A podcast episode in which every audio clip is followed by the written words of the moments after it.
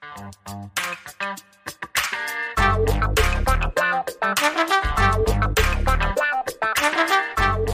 guys, welcome to this edition of Let's Be Blunt with Montel. And I'm so excited to have the guest on that have on today because he is a trendsetter in this industry, no ifs, ands, or buts.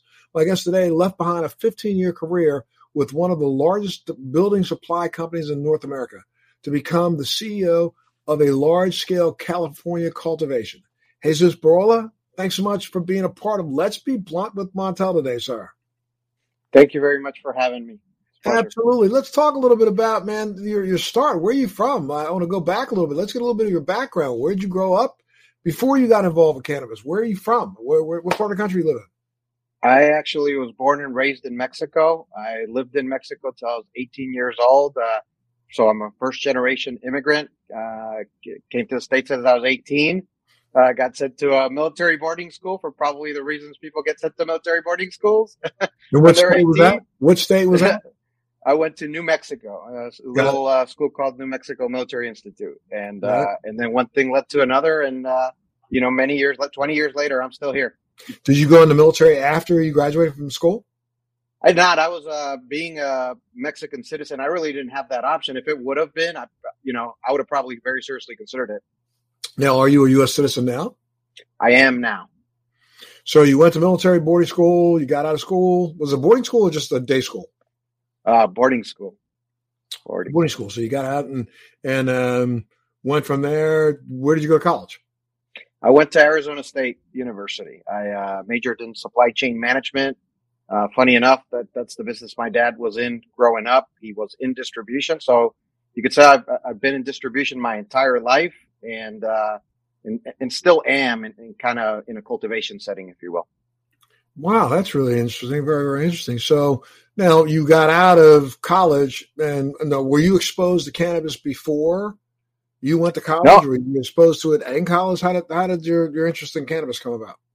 No, actually, I mean Mexico is uh, cannabis is not very popular in Mexico. There's obviously the stigma around drugs. Uh, I mean, the, the war on drugs looks a little bit different in Mexico. It's it's not maybe as much of incarcerations as it is, you know, cartels and really, really ugly stuff with you know, beheadings. And so, mm-hmm. you know, cannabis carried the stigma as a drug, period. And there was really not a lot of education about the plant. And so growing up, it was, you know, I dealt yes, with that stigma. I was, you know, I was never involved in cannabis. And then I really came to it very late. I mean, after I came to the States, it's probably, I think, the first time I even saw the plant. And, uh, and so I got involved with the plant uh, very later on. And, uh, yeah, well, I mean, you went to college for a four-year degree again in supply chain supply, supply chain management. What was your career aspirations when you decided to jump in that way? I mean, uh, I saw it as uh, business. It, it, was really as the transition where like China started taking, uh, you know, really a lot of manufacturing out there, and you saw that uh, company supply chain started turning a little bit more global. And so I liked the business aspect of it. I was familiar with distribution, and I always felt like the distribution concepts were ones that applied to any business. Ultimately, distribution is about sourcing product and getting efficiently from point A to point B. And so I always felt like it was something that it was a skill that would relate to any kind of industry. And so really my aspirations went as far as knowing that I wanted to be in business and knowing that distribution was something that I had grown up with, was familiar with, and was going to be a need in, in, in kind of any industry. But back then, when you graduated from college, you had cannabis was the last thought on your mind. It was the last thought on my mind. Uh, yeah, it uh, it really, as the education on the plant evolved, as the stigma started to go away, people started getting more educated, and you know began to gain recognitions for some of the medical aspects of it. That that's really when I started getting interested in it. Well, you know, let's let's let's, let's skip over your career with one of the largest building supply companies in the country. You started out working there, uh, what as an intern or no? Pretty much as a management trainee. So uh, at the ground level, it was uh, really doing everything from warehousing duties to inside sales, and, and then really it evolved there. I was there for a span of 15 years while the company had a very, very rapid growth rate. So when I was there, that company was uh, about 750, 800 million. By the time I left, that company was $8 billion in sales. So there was something about like 40 plus uh, acquisitions throughout that time. Uh, building materials was a very uh, segregated industry, and this was one of really a handful of companies looking to consolidate the industry. So it went from the five largest players having less than 15% of the market share to 15 years later, by the time I left, not five, but three largest players had something uh, close to over 60% market share. So it was a very, very um, rapid pace. Growth. But pat yourself on the back. Let's not pat the company on the back. Pat yourself on the back. I mean, you ascended up the ranks from, you know, that intern packing person mm-hmm. and, you know, being kind of cultivated and taught to literally taking over a whole department of your company, did you not? Yes. Yes. yes. You ascended very, very quickly. Yeah. Th- yeah. I was, uh, I think it was uh, obviously a great opportunity when you're in a company that's growing very fast. And if you are having success and if you're bringing results, then you have a lot of opportunities to, to grow with the company as the, that company grows. You did, I guess, at one point in time, you were managing assets around $700 million? Correct.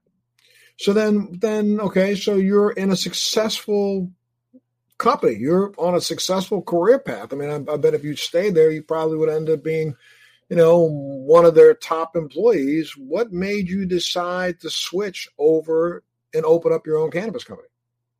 Yeah, and so it was really it was really the opportunity and seeing what was happening. So the idea really originated with uh, David Bon, who is you know one of the founders of the business. He operates a large scale cultivation business in Mexico, really specialized in high tech greenhouse settings, uh, organic tomatoes specifically. Okay, but at the time, though, he was cultivating fruits and vegetables, not cannabis.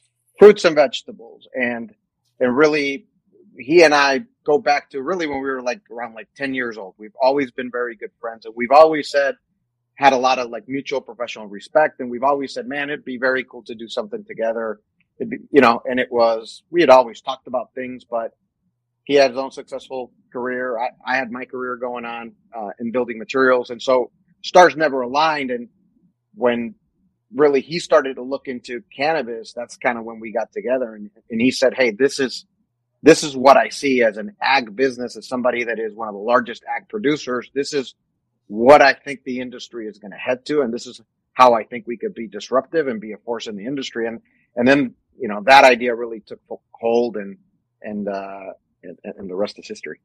Well, you know, let's talk a little bit about that idea because you you have formed a pretty disruptive, you know, um, um, cultivation where you're utilizing greenhouse technology. Is that right? And sustainable Correct. technology. Let's talk a little bit about that. Well, I mean, you know, again, you you applied the horticulture techniques from fruits and vegetables and apply that to cannabis. Is that right? That's correct. I mean, really, when we when we saw the industry and we saw how uh, cannabis was being produced, you saw two ways. You saw obviously outdoor cultivation, which is very good, but it is very hard to build a stable supply chain off of outdoor cultivation because you're going to get one or two harvests a year. And the, you know, with the consumer wanting fresh product, and there's going to be cycles throughout the year where you're not going to have that. And you're also obviously at the mercy of pests and diseases because it's a not protected environment. And so, uh, it is a little bit harder to control quality. Not not to say that there's not great outdoor flower being grown. There is. It's just providing that consistency is is harder to do.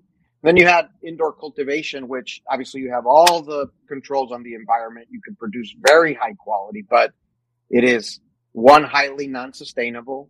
There's a very heavy carbon footprint with indoor cannabis, and then two, the uh, the cost to produce in an indoor setting are very high because you're recreating natural environment basically from scratch. And so when you look at greenhouse technology, it's a combination of both of those worlds. And I think how cannabis was being grown was had more to do with, you know, the war on drugs. You couldn't really set out greenhouses. You either had to be hidden outdoors and, you know, in the mountains or you had to do it in a basement. But when you looked at any traditional crop, you know, like tomatoes, like, you know, any large scale agriculture business, that's not the most efficient way. The most efficient way is through high technology greenhouses. And so we saw an opportunity to bring that technology and that expertise, uh, you know, that David and his team as, as the founder had into cannabis, uh, which ultimately provides, you know, higher quality, consistency, year round at a much more affordable price to the consumer in a more sustainable way. So I saw all those benefits in greenhouse grow, and I just felt it was a great opportunity to come in and, and uh, improve that theory. And in that theory, you guys have how, how many acres do you have under under roof?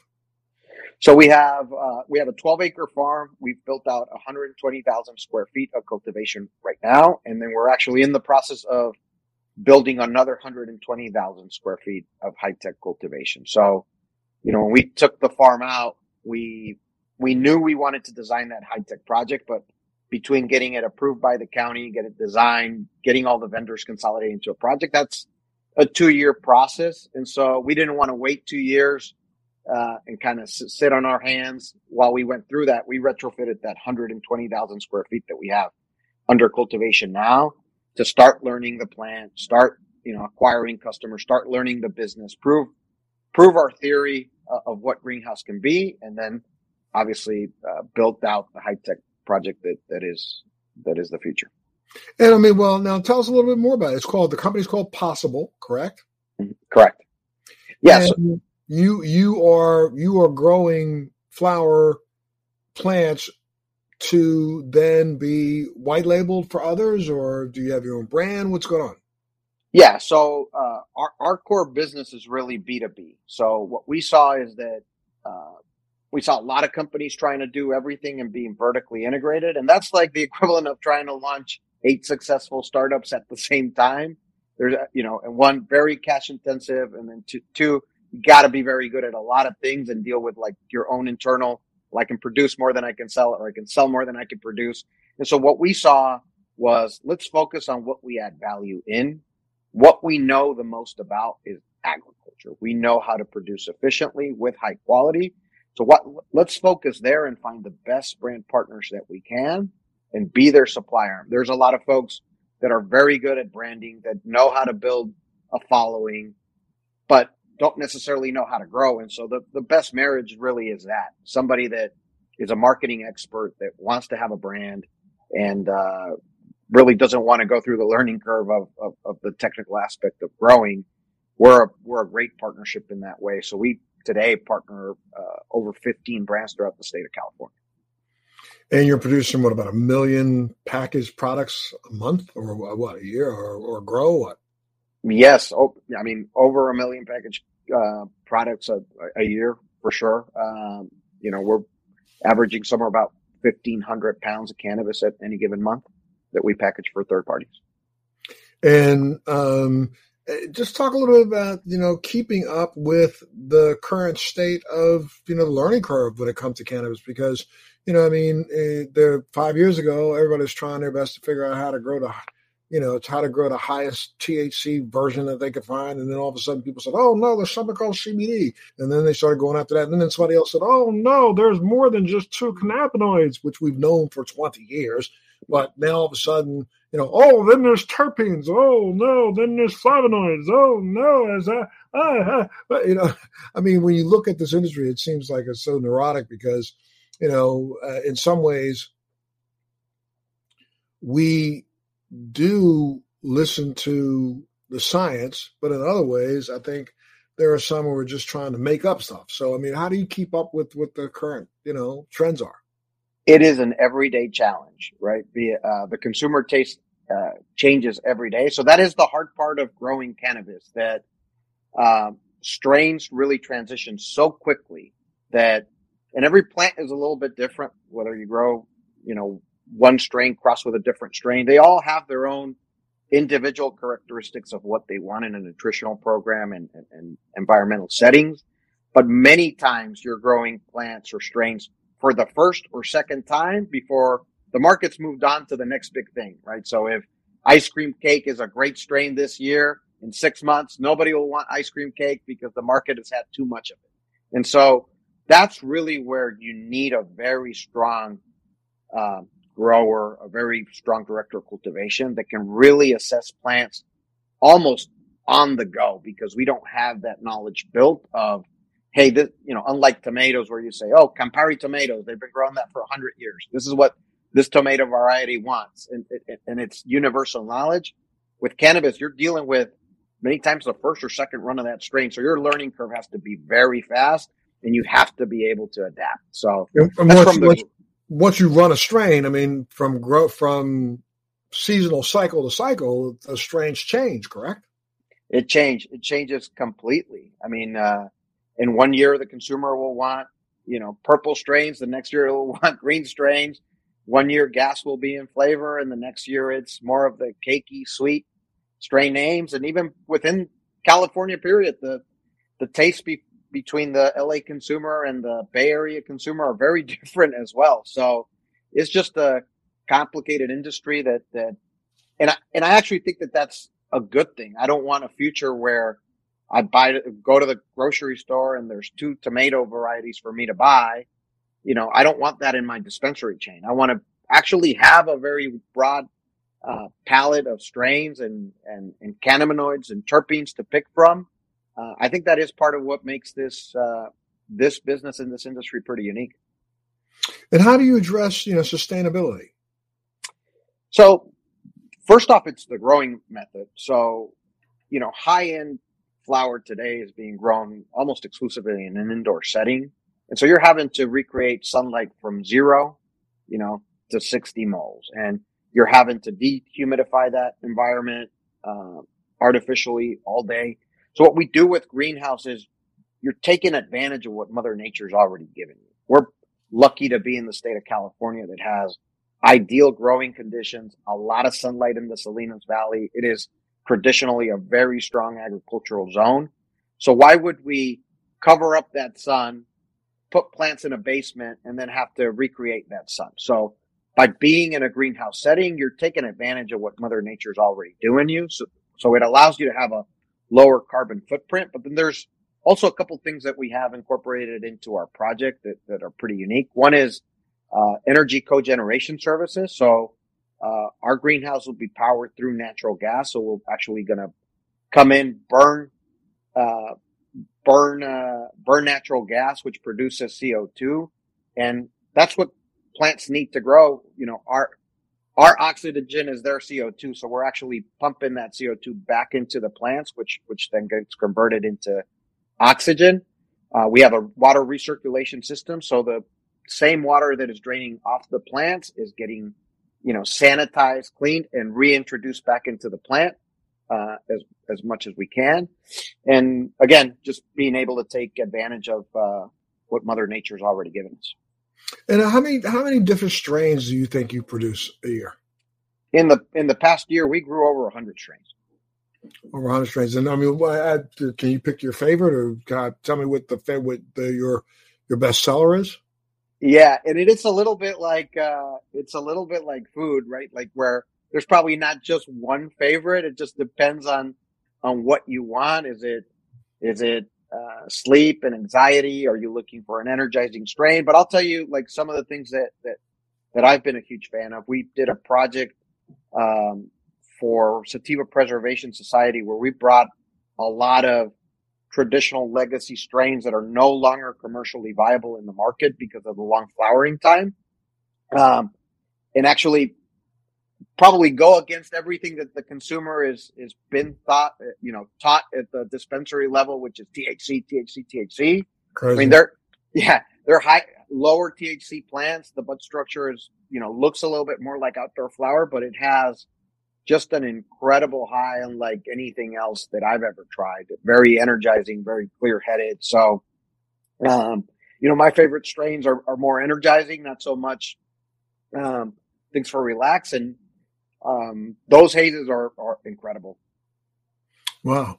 And they're selling well, I'm sure. They're selling well, yes.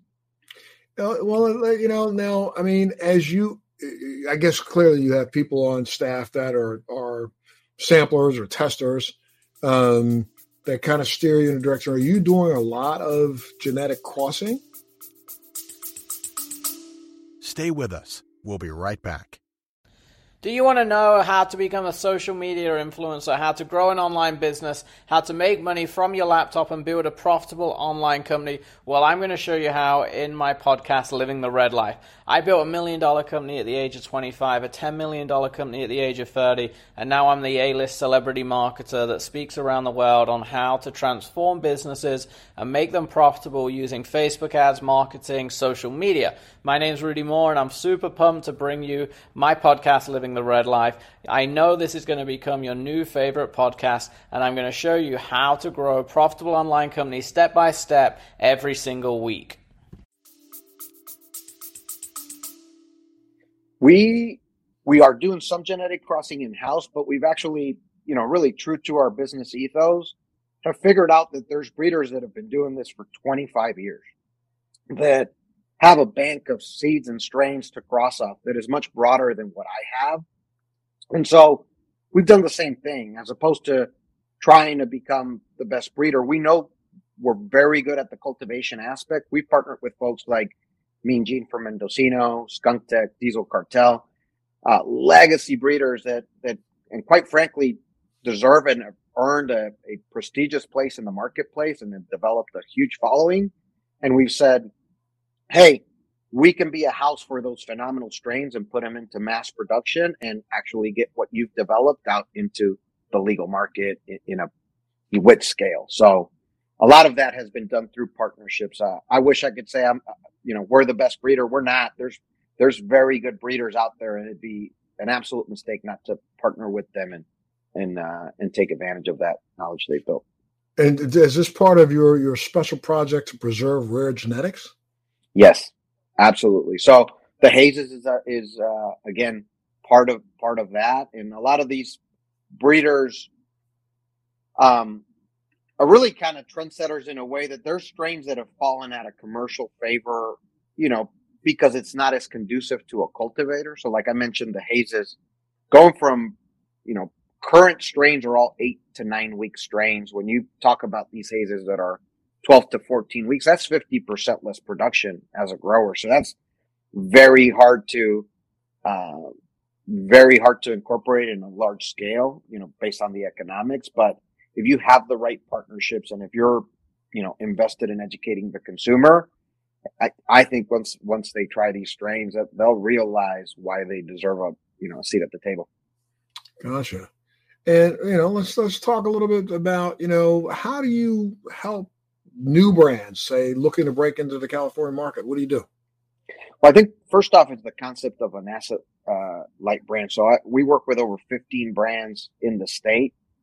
It is the vast majority of those are not licensed brands. So we've really figured out an asset light model where uh, through our licensing, we're able to work with a licensed distributor, which ultimately sells to a licensed dispensary. So what is the benefit of a brand actually having a cannabis license and taking possession of the product? That actually, you know, adds a step and it adds a lot of requirements in terms of securities, camera, leases, etc. So what we figured out is a little bit of David and Goliath is that the brands that are pursuing an asset light model that are saying, well, I actually don't need to take possession of the plant. I want to funnel my production through you as a, you know, as a provider that handles everything from genetics to finished product and, you know, work with, build a supply chain with a distributor and ultimately relationships with dispensary where it doesn't have to go through me. So I think that that allows us to,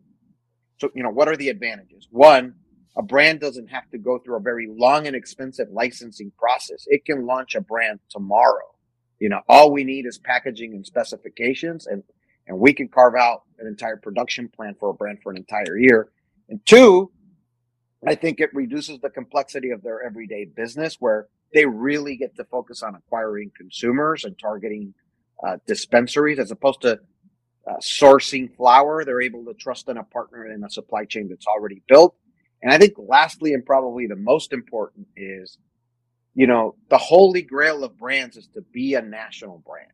And so if you are pursuing a strategy where you're vertically integrated and you're licensing and, you know, cultivation, then you have to do that today in all 50 different, you know, every state you want to enter, you're going to have to set that up. So the brands that work with us that have figured out what, how to operate in this asset light model are much better prepared to be able to take their brands national, national and launch in other step states because they're not pursuing licensing in those states. They figured out a way to work and develop a brand without that licensing process. So I actually end up seeing it as a, a big advantage to for a brand to to know how to operate that way. But are you now? I mean, but do you have, or do you have plans, or have you already started building out um, uh, grows in other states other than California, or in other places in California? No, for us right now, we're, we're very California focused. Uh, I mean, I think there's two realities in the, in the marketplace. Uh, you see, obviously, the MSOs pursuing limited license states where, you know, you write a big check to play and then you're, you know, you're guaranteed big profits in a state like Florida where there's going to be six companies that supply all the cannabis in the state.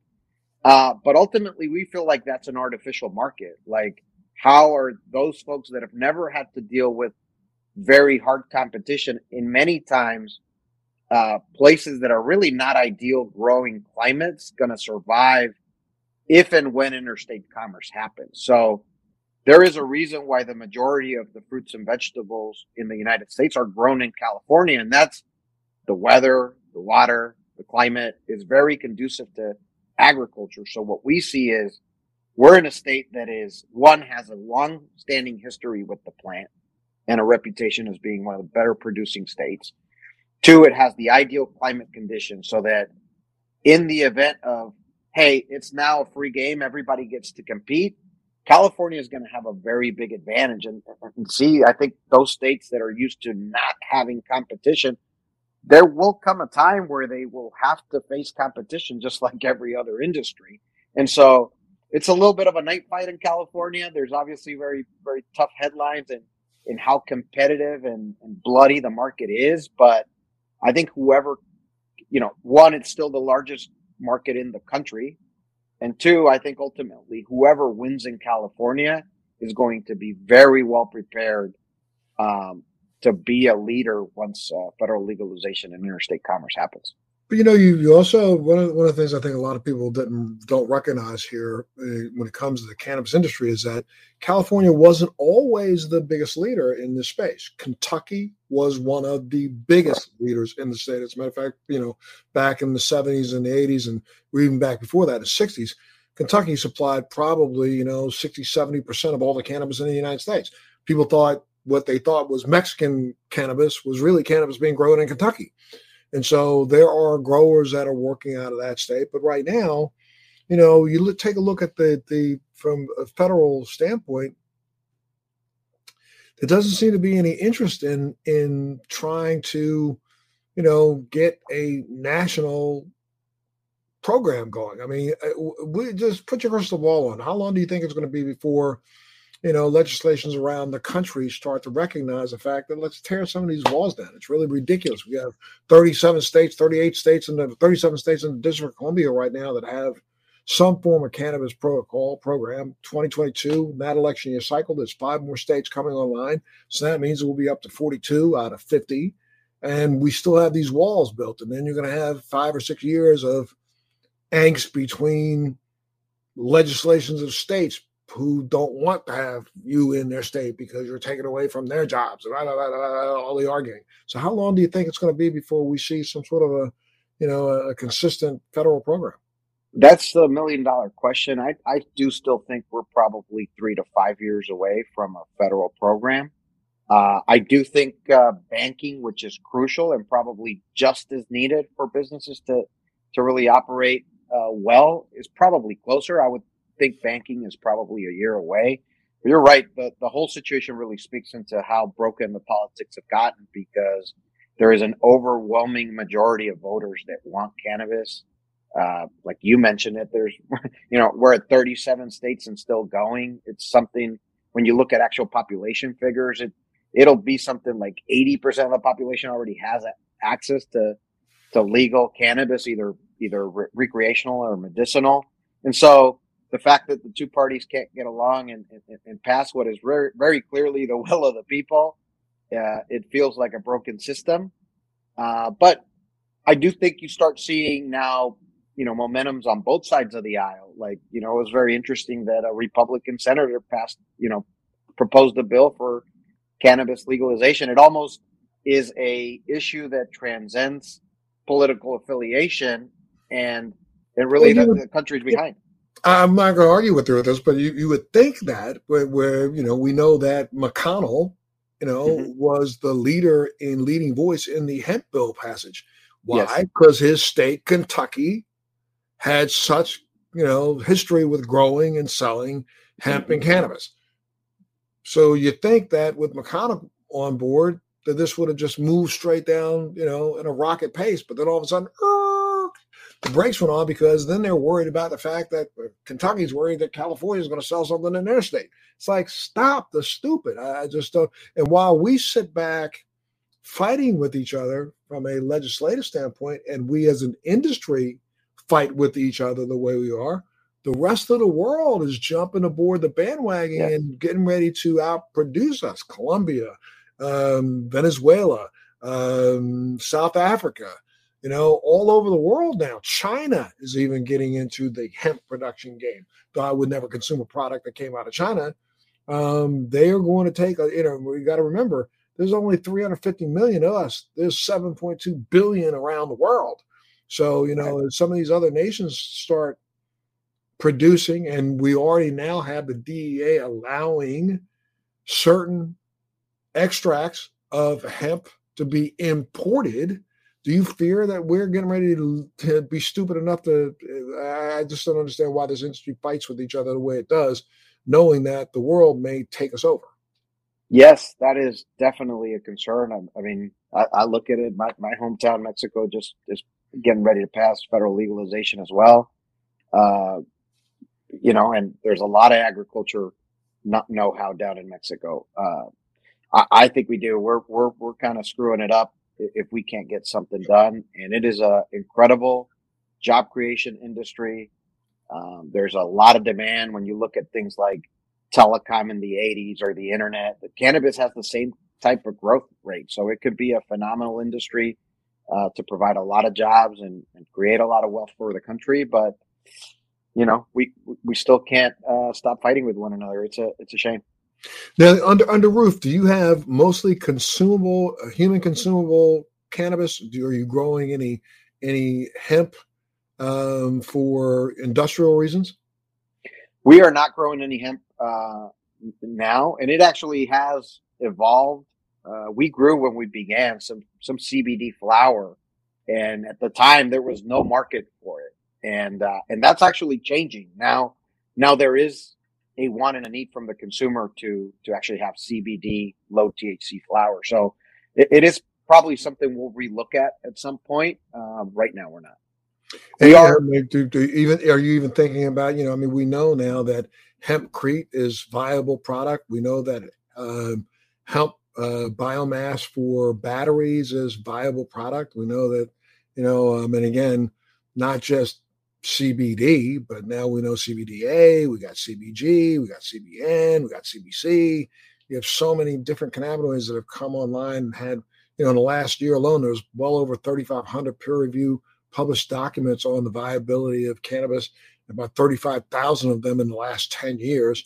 Peer review, published scientific documentation to study the viability of cannabis. Are you looking to expand into some of these other, you know, uh, uh, secondary cannabinoids and making sure that you get some of that available? Absolutely. We actually have a, a plant that just got to our greenhouse to start producing for a brand uh, that is a high THCV. If, if you're familiar, uh, yeah, uh, which is, you know, they're really focused on more the athlete aspect of it, the appetite suppressant. So it is one of the highest testing THCV plants out there. I mean, it's something that we want to put into mass production. So we absolutely see that the more we learn about the plant, the more complex it is and the more uses it could have. And we absolutely want to stay in front of that. Yeah, we just uh, saw what two weeks ago, University of Oregon published a paper that discussed the fact that CBDA and CBGA, the acid versions of those cannabinoids, have the potential to literally prohibit the COVID virus and other you know, respiratory viruses from actually entering the cells because of the way our bodies are made with our endocannabinoid system. We know that CBDA and CBGA attaches to the spike protein on the virus's, you know, outer layer, and that literally stops it from entering the human cell. Yeah. So you're thinking about going a little bit more CBD?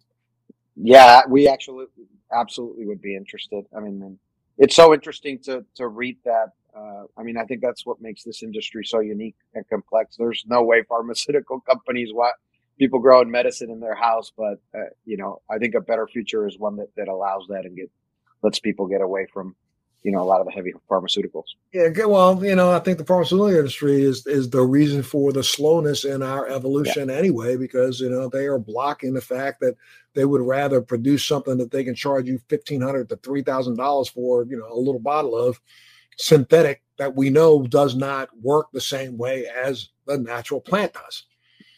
Your processing, do you process or do you actually do extracts also, or you just make the flower, provide the raw materials?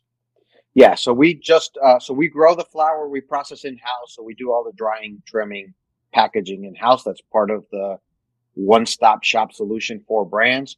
We don't do any extraction methods today. So as a part of the build out that we're underway right now, we're not just building uh, the brand new greenhouses. We're also building a brand new state of the art 30,000 square foot processing facility, which will have a lot of the extraction methods as well. So that, that is gotcha. something that is coming. Wow. Well, you know, I got to tell you, along the way, I'd like to keep in touch and talk to you because I mean, I, have had a brand in the marketplace for quite a while right now, and I'm um, getting ready to relaunch here within the next month in uh, places like Massachusetts and New Jersey and around the country. So I'd love to sit down and talk to you about, you know, something synergistic we might be able to work on. Absolutely. Absolutely. Would love to.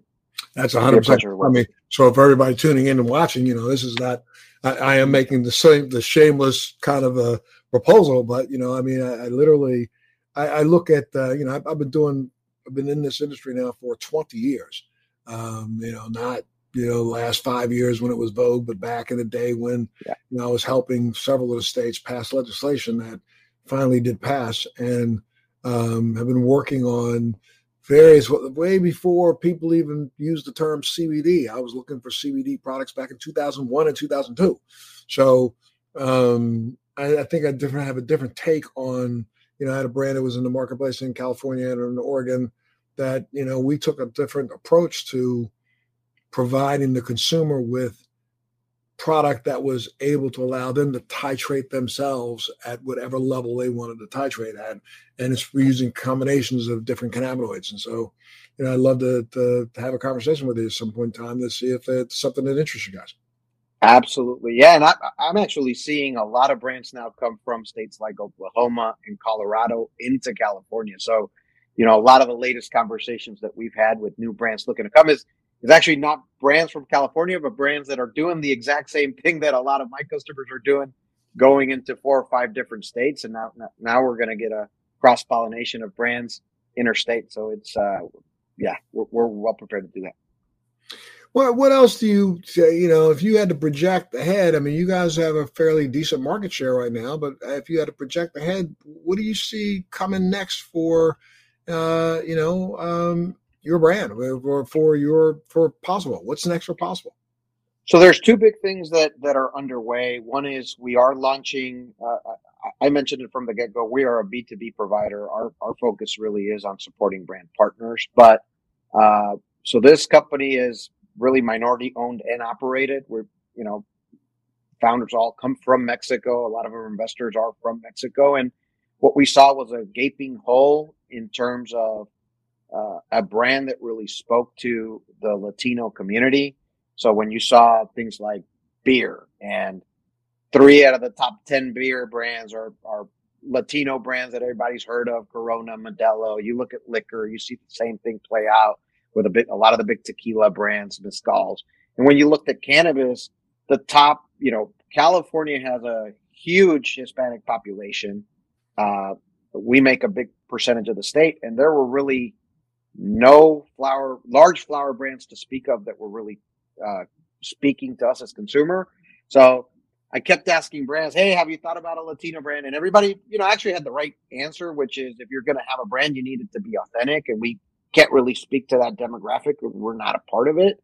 And so after, you know, waiting since 2017 for a Latino brand to come along, nobody came. We just said, you know what? If nobody's to, if nobody's going to speak to us as a consumer base, then we might as well do it. We know how to do that. And so we are, we are launching a Latino brand that, that, that Posibl is, is directly affiliated with. Uh, I am very excited uh, about that and putting something in my community's hands that, that is, you know, grown by their community and for their community. That's one thing. And the second one is just being able to activate the state of the art greenhouses. So our, our core belief is that you can produce indoor quality flower in a greenhouse setting with the right technology. And so I think we've taken leaps and bounds in our current setup, but, uh, it continues to be a retrofitted structure. It was actually uh, uh, one of the last flower uh, cut flower greenhouses in the Salinas Valley, which was a huge industry in the past. And so we've retrofitted to make that work for cannabis. So now building a greenhouse that is specifically designed for cannabis and, you know, with all the, with all the technology that we know we can't put in there to, to maximize the output, I am really excited to see that come into fruition and see what we can do there. So you anticipate you'll have this finished out by when? It's about, you know, 14 to 15 months. So we just broke ground. Gotcha. Well, is there anything else you want to add, my friend? Uh, the only thing I would like to add is I, I, just want to thank you for your contributions to the industry, helping to educate the consumer base and, you know, really the overall general public. Uh, your, work is, is really uh, crucial to normalizing the plan. And I just can't thank you enough as somebody that participates in the industry and knows how how much we need that type of education. So, so really, just thank you. Well, thank you, my friend, and I will definitely be reaching out to you because it sounds like you know you're the place that I should. I mean, you're, you're one of you're speaking my own language. I don't know if you know or but you don't know, but I literally am involved in when I asked you that question about international competition. I'm involved in a company that is you know going to be a pretty huge company out of Colombia uh, and another company out of South Africa that is right now, you know, and I think those two companies are thinking strategically about how to take a bigger part of that international market share while you know America fights with even allowing us to have something on the local municipality level. These guys are already in the process of shipping to multiple countries around the world and you know processing um, extracts that they can legally ship around the world. And um, you know, I, would I'd, I'd love to kind of see if there's something synergistic that we can do. Absolutely, we'll love that. Absolutely, sir. Well, look, you yourself and make sure that all of our viewers know. If people want to get more information from you, Jose, about what you're doing, where would they go? I'm sorry, Jesus, where uh, would they go? Uh, our, our, website is www.posibl, spelled P-O-S-I-B-L, project.com. And you can also follow us on Instagram, same handle, posibl, P O S I B L, project, all one word. Gotcha. Well, you've been listening to Jesus Barola here at you know Let's Be Blunt with Montel, sharing some wisdom and knowledge that I think this industry needs to stop. Pay attention to. I got one last question for you. How do we convince this industry, even though you know, I mean, again, this is competitive, but why do we have to be so cutthroat? Why do we have to be so so so nasty to each other. We're all, you know, what's that old saying? You know, rising tide lifts all boats. And if we work together a little bit more than we work against each other as much as we do, I think we might see some of those breakthroughs legislatively, nationally that should happen. So how would you how do you go about convincing, you know, you work in the B2B world, how do you convince, you know, the B2B world to let's play nice together? Yeah, that's an interesting question. And I always I always tell folks what we want is a thriving legal industry in general, right? Like my competition is not the farmer next door that is also struggling to make it under the constraints that, you know, municipalities and the federal government have put on us. What we are actually trying to do is bring people into the legal market. And the harder we make it through, you know, taxes and rules and, and you know, obstacles to observe, the less people will want to do that. And, and, and, it's just really a such a hard and complex problem. But I think it starts with education. The the plant has to get, uh, you know, lose the stigma. People need to understand the medical benefits. I mean, uh, I, I told you I grew up in a world in Mexico where, you know, cannabis was probably equivalent of saying, you know, heroin. It, it just, and it's far from it. It is a plant. It is natural. There's no addiction to it. There's no, um, there, it's just so much better for you. And, uh, I think it's just education ultimately to the consumer to then pressure their politician. That, that's the only way. Gotcha. Well, you've been listening to Mr. Jose Jesus Barola of Posibl. And of course, again, one more time, give them that, that website. Uh, posiblproject.com, spelled P O S I B L project.com. You can get more information going up there. And of course, you can get information by just paying attention to this podcast. You've been listening to Let's Be Blunt with Montel. Make sure you tune into the next edition. Thanks for joining me on Let's Be Blunt with Montel. Please make sure you're subscribed and hit the bell to be notified when new episodes post each week. We'd love to hear your feedback also, so please send us your comments.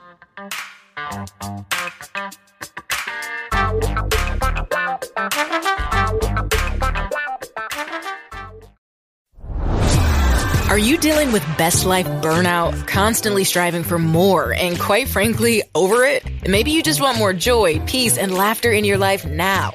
Well, then let's go. Welcome to your new favorite podcast, Hot Happy Mess, hosted by me, your girl, Zuri Hall. We are celebrating our magic in the middle of life's messes. Don't miss new episodes every Wednesday. Listen to the Hot Happy Mess podcast on the iHeartRadio app, on Apple Podcasts, or wherever you get your podcasts. Thanks for listening to today's show. To check out more great cannabis podcasts, go to podconnects.com. Here's a preview of one of our other shows. I'm Larry Mishkin, and I'd like to invite you to join Rob Hunt and me on our weekly podcast, The Deadhead Cannabis Show.